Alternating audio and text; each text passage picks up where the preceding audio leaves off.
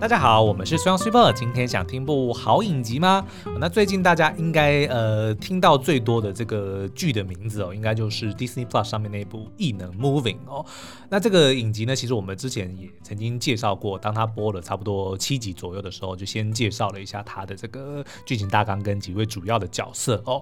因为呢，这部影集它的这个上映的模式非常的奇特，它总共二十集，但是在第一次上的时候就就一次全部上了七集，然后接下来一周两两集两集更新，到上周三呢，就是再把最后三集一次上映哦。那我们自己是觉得呢，他的这个做法算是很聪明，为什么呢？因为他的故事蛮险的，就他编的方式啦，蛮险。您说危险的险吗？呃，就是对，就是很容易遭到弃剧，或者说被观众质疑说你这个到底是在 是在讲什么？很容易遭到弃剧，其实是想见你、嗯、哦。OK，想见你，对他前面的六集也是很险。OK，就是这种需要铺陈的都是如此。对，然后呢，因为他的故事，我先稍微讲一下他在讲什么哈，就 in case 听众朋友还不知道异能在讲什么，他其实是在说，呃，就是有一群拥有超能力的异能者们哦，那在原本是呃帮政府的某一个单位叫做国家安全计划部来执行一些任务哦，因为这个单位里面呢，就是有所谓的黑衣跟白衣的探员。跟或者是工作人员呐，那白衣呢就是比较属于后勤，就是坐办公室的。那黑衣呢，当然就是一些比较帅气啊，有这些超能力啊，然后会实际上战场啊，去执行任务的这些探员们哦。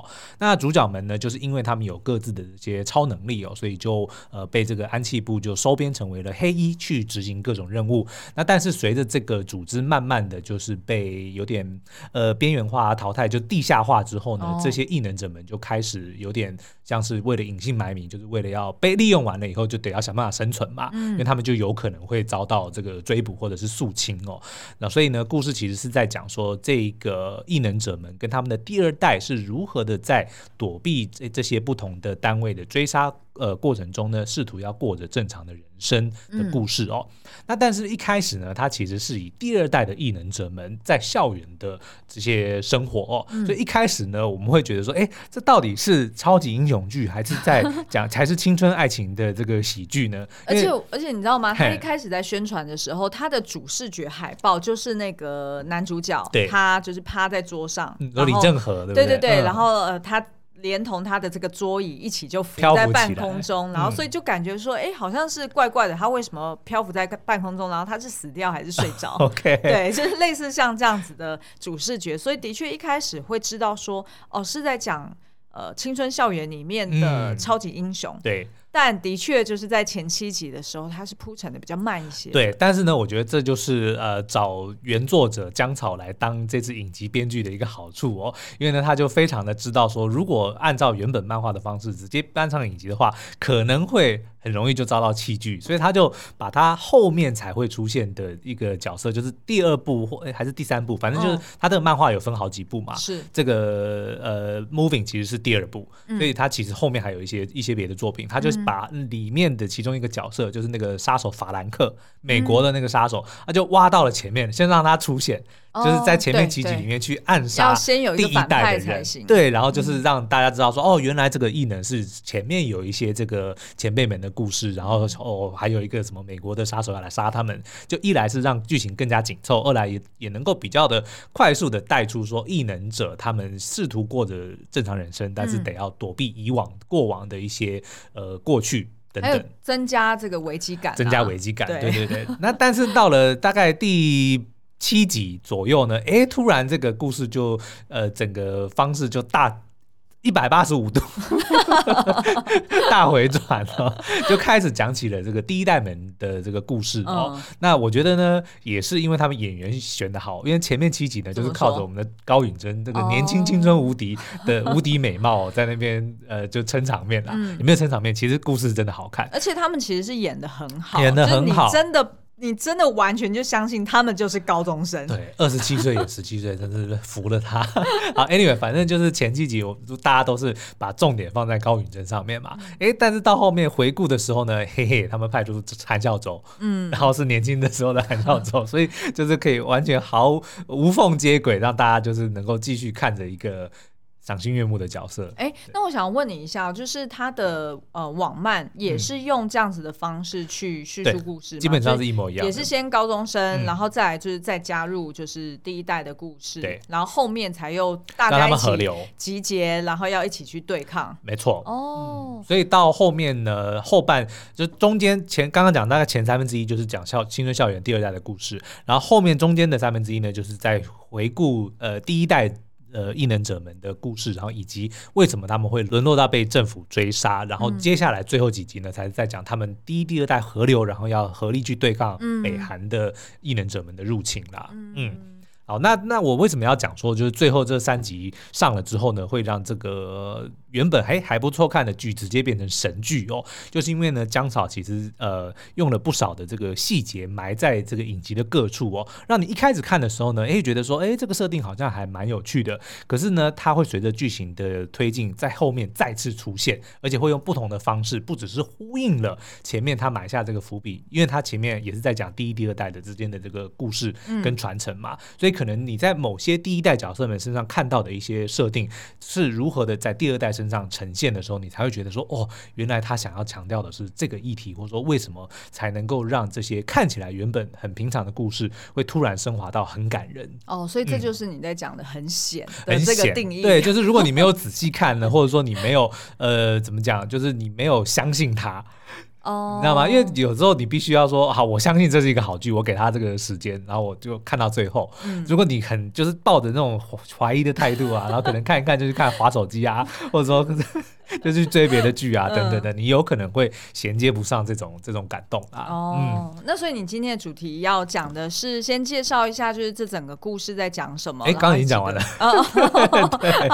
我就直接要进入，因为不想要爆雷啦，不然我就是我们今天这集节目讲完之后，如果大家真的觉得说，哦，这个想要听我们解析更多，因为。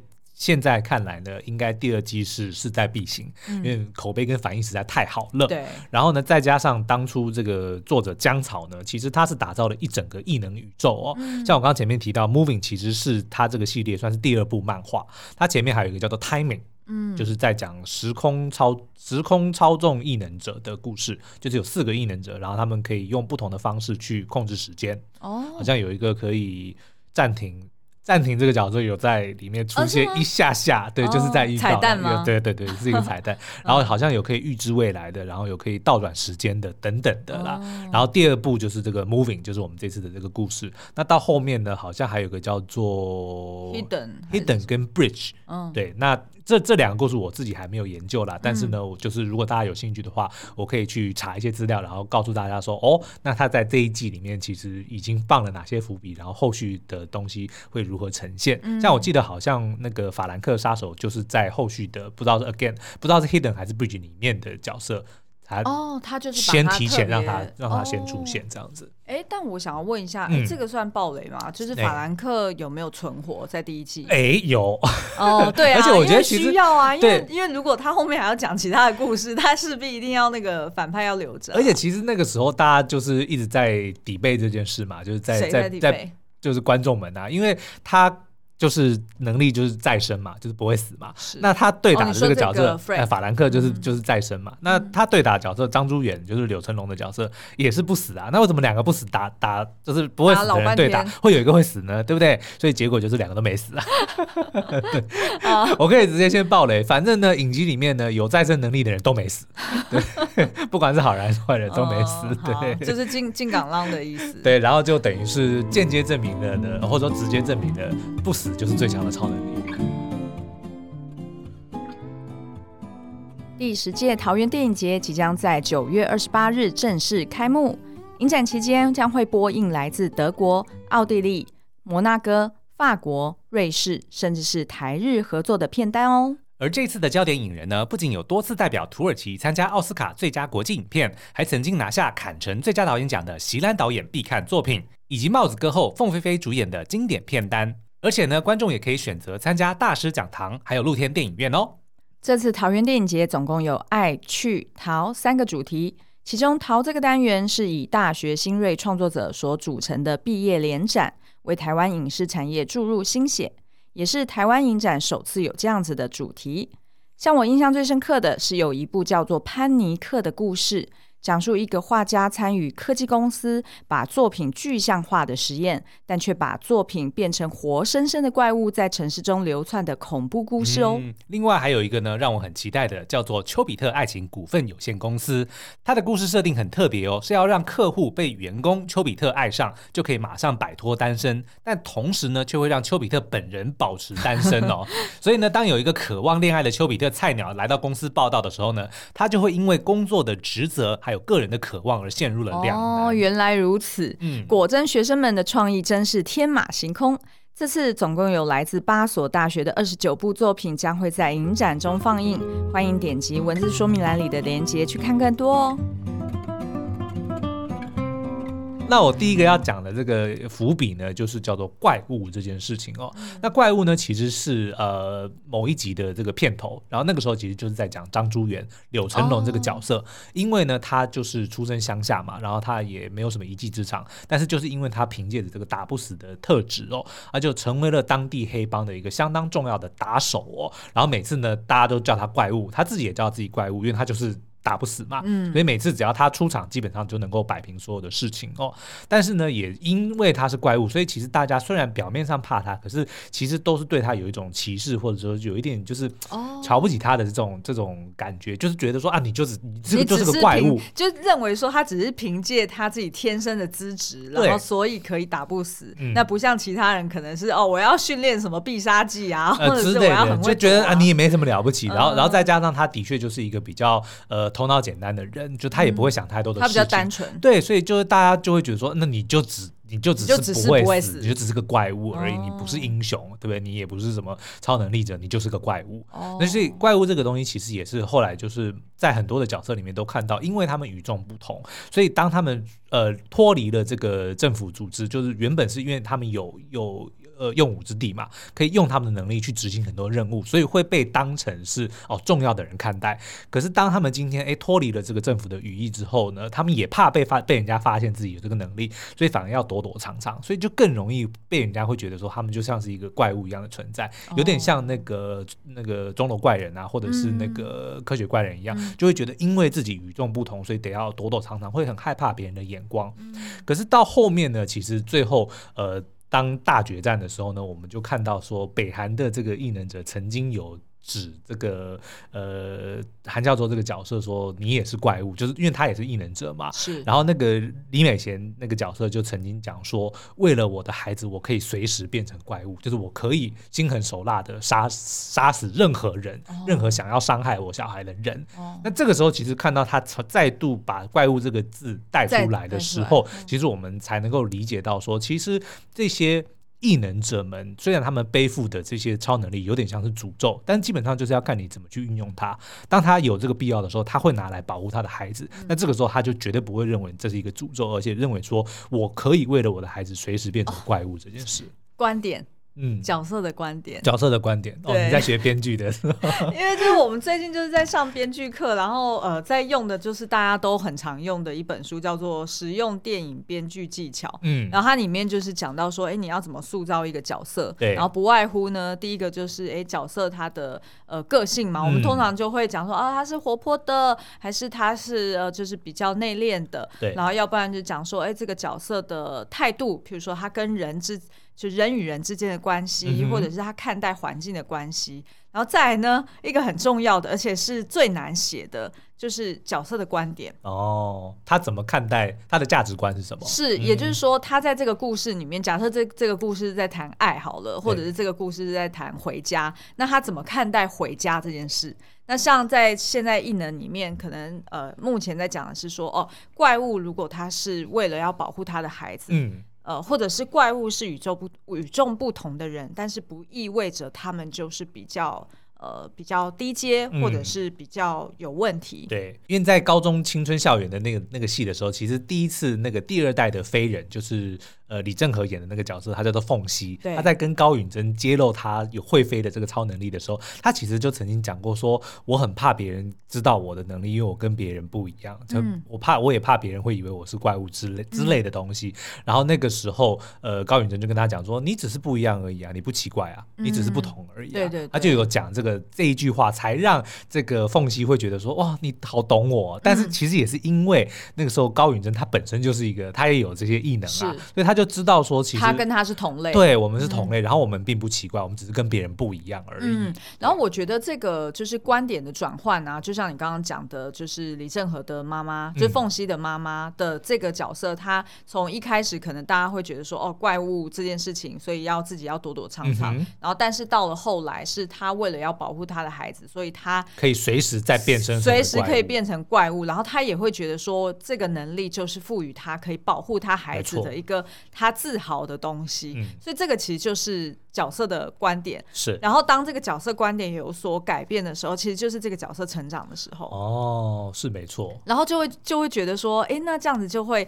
这个角色他就会变得很立体，嗯，他就比较不会是我们编剧。我们编剧哦，我们编剧，你有听到关键字吗？无力，对自己就突然自诩为自己是编剧的一员，这样子就不会变成说，好像是我们把我们想要讲的 key message，嗯，直接塞到角色的嘴，OK，就要他讲出来，就不是用说教的方式。对，因为他的行为就直接展现了他从头到尾的行为，他就展现了他这个人的观点是如何转变的。嗯。好，那第二个感人的伏笔呢，是武侠小说这件事情哦。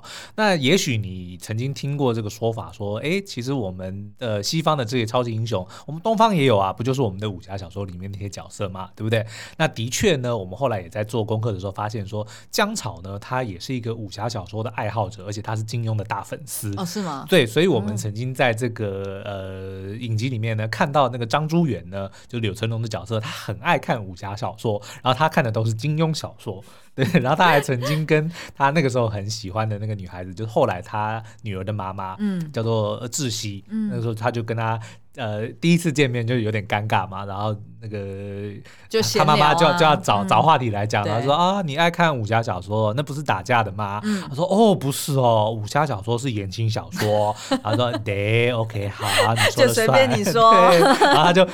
接着就赶快要解释说，对啊，因为武侠小说呢，它为什么是言情小说？因为它永远离不开爱情啊，对不对？嗯、里面的角色呢，最后总是能够获得胜利，然后跟心爱的人就共度余生哦。那后来呢，我们也才发现说，他地上那个时候放放的一套书呢，上面有一本叫做《英雄门》。那一开始呢，我想说，金庸什么时候写了一套叫做《英雄门》的书啊？我还以为是盗版，你知道吗？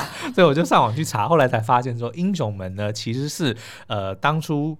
呃，金庸非常有名的三部小说叫做《射雕英雄传》《神雕侠侣》跟《倚天屠龙记》合并叫做《射雕三部曲》嘛。就这《射雕三部曲》在韩国发行的时候，他把它变成了一套一个套书，然后就叫做《英雄门》，就等于是一次把三个故事合并出版来发行哦。那在知道说《英雄们》就是《射雕三部曲》之后呢，我就突然 get 到说，姜草，你这家伙你还真厉害。为什么呢？因为《射雕英雄传》跟《神雕侠侣》跟《倚天屠龙记》。他是基本上在讲同一群人。不同世代的这些武林高手们的故事哦，就是同一个宇宙，同一个不只是同一个宇宙，因为其实金庸基本上就是同一个宇宙啦。但是呢，他基本上是同一群人。比如说呢，《射雕英雄传》的男女主角是谁？郭靖、黄蓉嘛。那个时候在讲他们年轻的时候的故事。但是到了《神雕侠侣》呢，诶，他们已经变成了父母，而且变成了武林前辈。所以不只是他们的下一代，他们还跟比如说杨过啊、小龙女啊这些第二代的这些武林的人们去做一些互动，跟一些就是后浪，后浪对，去去去互动。动哦，那到了这个《倚天屠龙记》，当然是更久以后，大概七八十年以后的故事，但基本上还是在讲当初郭靖、黄蓉这一群人，杨过、小龙女他们留下的一些 legacy 对后世所造成的影响哦，所以基本上呢，就是在讲同一群人的故事。那 Moving 呢，它基本上也套用了同样的概念。先从这个金斗直跟李美贤这些第一代的这些异能者们开始，然后接着就到了我们的这个高允贞、李正和的第二代的故事哦。所以当我发现说哦，原来英雄们就是射雕跟神雕的时候，我就 get 到说哈哈，原来姜草你就是从中得到了灵感，就是你要讲一个第一、第二代之间的故事哦。那但是我真正打到我的是什么呢？就是当我发现说原来这是在讲神雕侠侣跟射雕的故事的时候，我就想到了那个赵寅成跟韩孝周，嗯，他们这个角色，他们第一代的人嘛，对。但是他们后来就是因为为了要躲避追捕，曾经分离了十六年，嗯，就跟杨过还有小龙女 当年分离了十六年，然后也不知道真相，嗯，因为当年杨过小龙女就是。小龙女身受重伤，然后呢，但是她知道杨过很爱她，所以如果自己死掉，杨过一定会殉情嘛，对不对？那所以他就编了一个谎言，就说啊、呃，我们十六年后再见。他也没有讲任何原因，然后就十六年后再见，然后就就走了。那后来黄那个黄蓉就骗他说他是被一个什么南海神尼给救走啊，要十六年的时间才能够治好他的伤，所以你就得要等他，你不能自杀哦，你你不能干嘛？你要乖乖的等他。然后但是真实的情况是，小龙女就是跳楼，就跳崖。然后就那个时候以为就死掉了嘛，嗯、那反正就是当我发现这件事情之后，才发现说他根本就是在讲杨过跟小龙女 分隔十六年的故事，嗯、对，所以就很感人。哎，那这样姜草是不是也把自己当做是金庸在写他的这个不同步的故事？我觉得有可能哦，因为你看就是什么 timing，、嗯、然后 hidden，对，然后 bridge，就是这个可能就是类似像是。就金庸的不同的对啊，所以可能接下来比如说《笑傲江湖》A 就会出现了，对，所以可能会出现东方不败，对啊。之类的。好聪明哦，他用这些原型，嗯、那这样子其实就是有看过金庸的人就呃看过金庸的人，毕竟量是很大的。嗯所以他就大家就很容易可以投射，但是我觉得这个东西可能反而不是这么多人会 get 到哎、欸，至少像比如说，因为我我们这个呃内容，其实我有做成 YouTube 影片嘛，嗯、那其实我们在看留言的时候，就很多人发现说，很多人根本都没有 get 到这个射雕射雕三部曲的事情，哦、对啊，我也很意外啊，哦，就我发现这件事情的时候，我也很意外，了不起，给你拍拍手。好，那再来第三个伏笔呢，就是同样跟张珠元有关哦，就是这个。呃，会快速复原的这个角色哦，那他在这边呢，我们刚刚讲到，除了有打不死的这个特质之外呢，他还有一个很特别的人格特质哦，叫做他是路痴，嗯，他永远都找不到路，就常常会看到说他出门想要买个东西，结果就。就不知道自己在哪里了，然后花了很多时间就在那个小巷子里面绕绕。就跟我婆婆一样，只会左转，他他只会右转。哦，他只会右转，我讲反了。她只会右转哦。那但是这个其实我觉得，当然就是当替这个呃，因为她的故事算是蛮悲惨的啦，嗯、就是她曾经遭过背叛呐、啊，然后也因为她就是打不死，所以一天到晚就被打，嗯、然后就一天到晚就受重伤。那、嗯、后来还甚至曾经因为为了要赚钱，那就制造假车祸，就自己去，但他的碰瓷不是。不是那种假碰的，他是真的就是被撞的很惨，那种断手断脚的，然后就是站起来就是 要跟人家要钱，所以他的故事其实的确是看了蛮沉重的，对，然后呢，但是他的这个路痴这件事情，就算是稍微的让整个气氛变得比较轻松一点。为什么呢？因为他就会。总是会跟他心爱的那个女孩子窒息相见，因为那个窒息他其实是呃风俗业的嘛，他们就就是外送咖啡，但其实就是做一些色情行业啦。哦、那反正就是他那个时候窒息其实常常就需要外送，就是骑着摩托车，然后戴着一个小的安全帽，全帽就在这个巷弄里面跑来跑去，嗯、所以常常呢，这个柳成龙的角色。朱元迷路呢，哎，却最后总是会跟窒息相遇哦。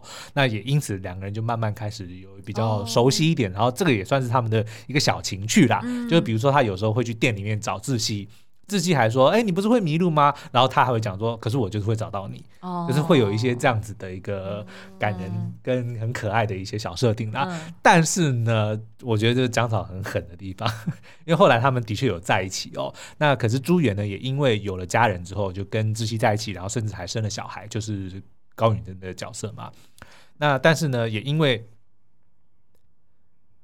但是呢，也因为他有了家庭之后，他就不愿意再去出差了。就是一来是危险，二来是要跟家人分离嘛。就每次出任务都是一来是秘密，而且就等于说要很长的一段时间才能跟家人见面哦。嗯、所以他就开始不愿意去出差。嗯、那这个当然长官们就不是这么的高兴嘛。所以我们后来才发现说，其实是长官们安排。一次车祸，本来是要杀死他老婆跟小孩，就是让他断绝他不想出差这件事情，哦哦、真的很狠，真的很狠。哦、那但是因为他的女儿就是高允贞角色也继承了这个、嗯、呃快速复原嘛，所以就没有事情。但他老婆就身受重伤就死掉了哦。嗯、所以当这个朱远发现这件事情的时候，就冲到医院，他先去看了女儿，确定女儿没有问题之后呢，嗯、他就当然要去灵堂。但是我们一开始不知道他要干嘛，他就进电梯，一进电梯。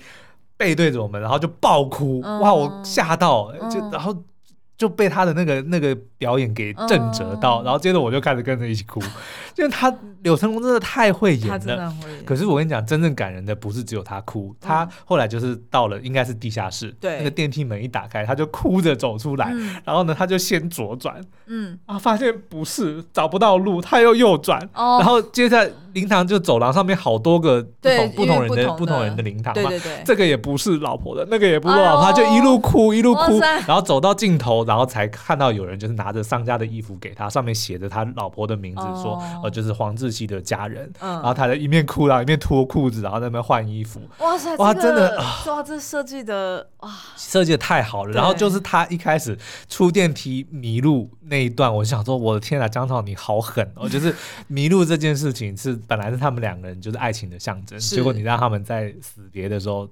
重新上演一次。哦对，但是就能够感受到说他把这件事情真的串得太好了，嗯、然后到最后就是结局就皆大欢喜嘛，嗯、就女儿呃也考上大学了，嗯、然后呢就他为了要帮助家计，就帮爸爸要去外送，因为他爸不可能外送，他爸会迷路嘛，对不？对，所以他就。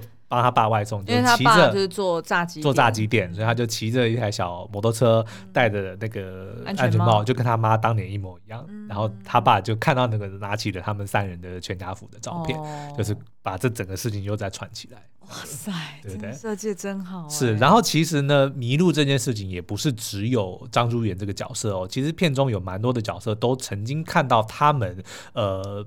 找不到家，或者说以找路这件事情来、oh. 来呼吁、来暗喻说，其实这些异能者们他们都感到很迷茫、很迷惘。嗯、然后呢，家都想回家，都想回家。然后家人其实才才是他们的归属哦。嗯、像比如说这个金斗直跟李美贤，嗯、就是赵寅成这个角色，他们其实当初最早在谈恋爱的时候呢，就曾经呃，李美贤就讲说，哦，我很喜欢紫色，我家的窗帘是紫色的。Oh. 所以金斗直那个时候就靠着这个线索，曾经。第一次去到李美贤家，就是找到了紫色的窗帘，嗯，就知道，然后他们两个就在他家里见面，然后就是有点像互相告白的概念哦。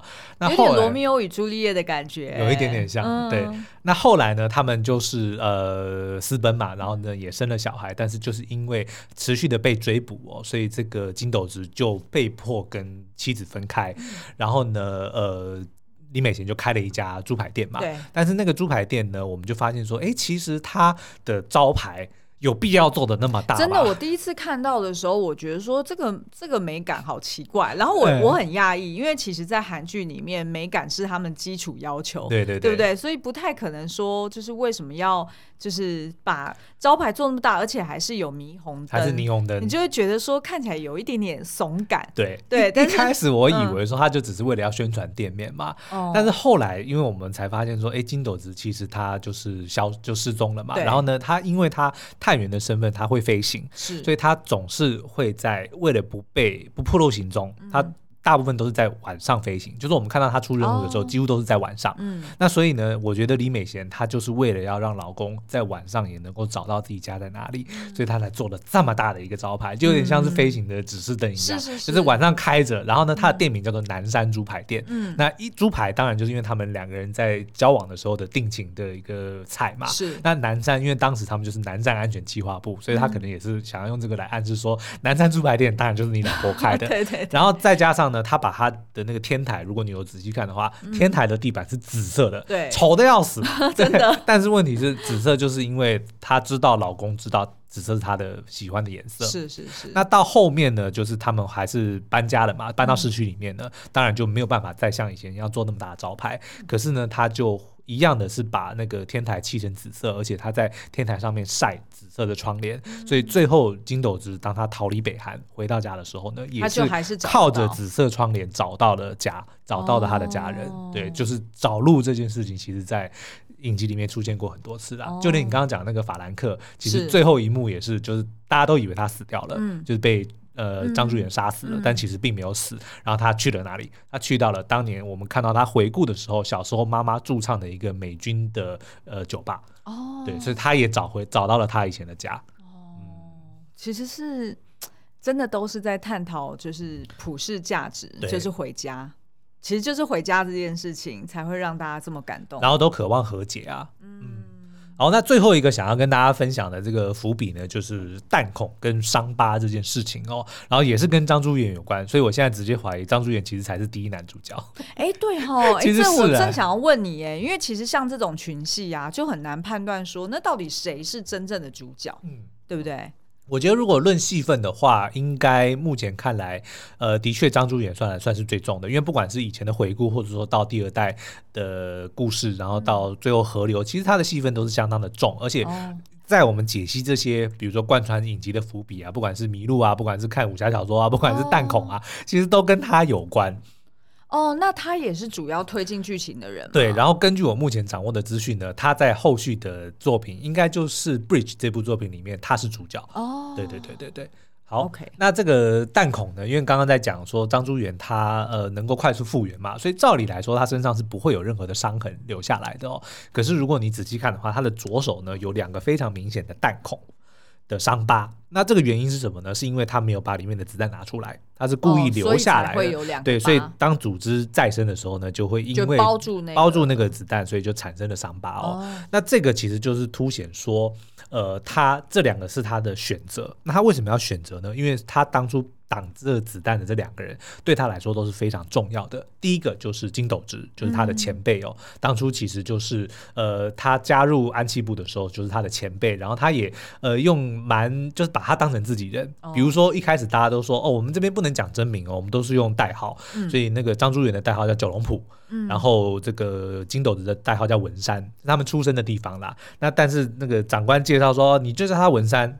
但是金斗子就直接伸出手说：“你好，我叫金斗植。Oh. 就直接不甩老板，然后就直接用真名跟他、oh. 跟他交谈，就然后就真的把他当成是很好的朋友这样子看待。欸、这个也是在铺陈为什么金斗子他后来去要叛变，对不对？对、嗯、对啊，写的很好，就塞塞了很多这个细节啊。反正当时呢，其实就是他呃金斗子第一次被当成这个叛变。就逃回逃回南韩的时候呢，他就曾经呃，大家都在怀疑说他跟李美贤可能有暧昧。嗯、那金斗子就知道说这样子一定会就害他陷入险境啊，所以他就跟这个张珠远算是串通好，说我会假装开枪打李美贤，哦、但是你要帮我挡。哦，他他就是他是透过在练习那个射靶的时候，他就不断的一直打左手，哦、就他的子弹永远永远都打在左手上面，所以张珠远那个时候就就。大概 get 到他的意思，OK。所以当他就是从远处开枪打李美贤的时候，直接张志远就伸出左手。因为他也不希望射歪嘛，那个射歪就大家都糗了。对对对，所以那个第一枪就是帮这个金斗子挡挡的那一枪。Oh. 然后因为后来就金斗子就消失了嘛，所以他就是感念这位前辈，所以他就故意不把那颗子弹。拔掉，就让那个伤疤留下来哦。嗯、那第二个呢，就是后来呢，他再次加入这个安气部去，呃，帮助南韩要去追捕北韩的异能者们。第一次入侵的时候，他就跟这个军队的一些人产生了蛮不错的情感哦。那但是因为军队就是普通人嘛，在异能者面前基本上就是被屠杀的份哦，所以他就是呃，张珠也就尽了命的要去保护这些人，然后其中呢就帮一个士兵挡下了一枪。嗯那这个士兵后来我们才揭露说，就是这个第二代的超异能者们的班导，就他后来辗转就来到这个学校，就是负责要去培育第二代啦。但是那个时候其实他就是因为张珠元帮他挡了这一这一枪，所以他就一直很感念张珠元啊。他是不是也是教他女儿的体育老师？对对，就是他，就是他，对，所以他也对他女儿特别的好。就后来也才揭露这件事情，因为他我我印象中就是我在，因为我并不是全剧看，我就是虽然在看的时候，然后在那边有一些。就是惊叹声的时候，我才进去凑个热闹。然后，所以我就有看到说他在教他女儿，就是要怎么去训练，在体育场里面对丢球啊、跳高啊、跳远等等的。嗯、然后我们后来也才发现说，虽然他对所有的学生都很好了，嗯、但是他对这个朱远的女儿又特别的好。嗯、后来才才揭露这件事情哦。嗯、那这两颗子弹呢，当然就是因为是呃他选择留下来的，我们才发现说他这样子设定呢，就说这些过往的回忆啊，或者说这些情感，其实才是成就他这个。人很重要的东西啦，因为你看，其实伤疤我们都知道，说它的存在的意义，其实是为了要提醒你不要再去犯同样的错误嘛，是对不对？你比如说你身上如果有某个疤，你永远看到，你就会想到说，我当初是做了什么蠢事，或者说我多么不小心，对我才会留下这个疤，是是是就是提醒你。但是因为朱元没办法留下自然的伤疤，所以当他刻意选择这些的时候，他就要特别记住，不管是前辈对我的好，或者说我的伙伴怎么在我的面前死的。这这么多的这些普通的这些军队们是如何在我的面前被屠杀的？他要记住这件事情的方式，那就是要留下这些弹孔。哦、所以这些痛苦的回忆就是成就他成为今天的人。然后呢，我们也觉得就是透过这些呃，能够修复身体创伤。的这个特性或者这个能力，来凸显心灵创伤是不可复原的，比较比较难以复原的这件这件事情哦。对，因为其实很多的时候呢，当我们看到说哦，超能电影啊，或者超级英雄有快速复原的能力，通常都会是噱头，对不对？就只是显得说啊，我很会打，我永远都不会死。可是呢，他反而是想要用身体可以快速复原，但是心灵却不行。即使像张竹元打不死，可是有些东西在他心里是永远没办法复原的。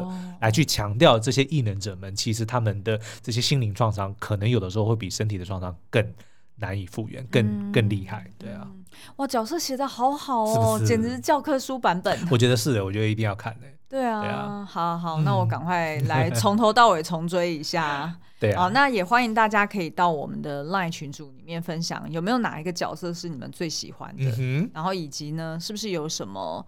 呃，超能力是在剧中没有出现，但是你很期待日后可以看见的。而且我现在已经查了一些资料，就是大家可以跟大家分享一下，说第二季可能的走向跟可能的剧情会在哪里出现哦。什么意思？会在哪里出现？呃，就是会出现什么啦。好，那今天的节目就到这边，我们下次再见喽，拜拜，拜拜。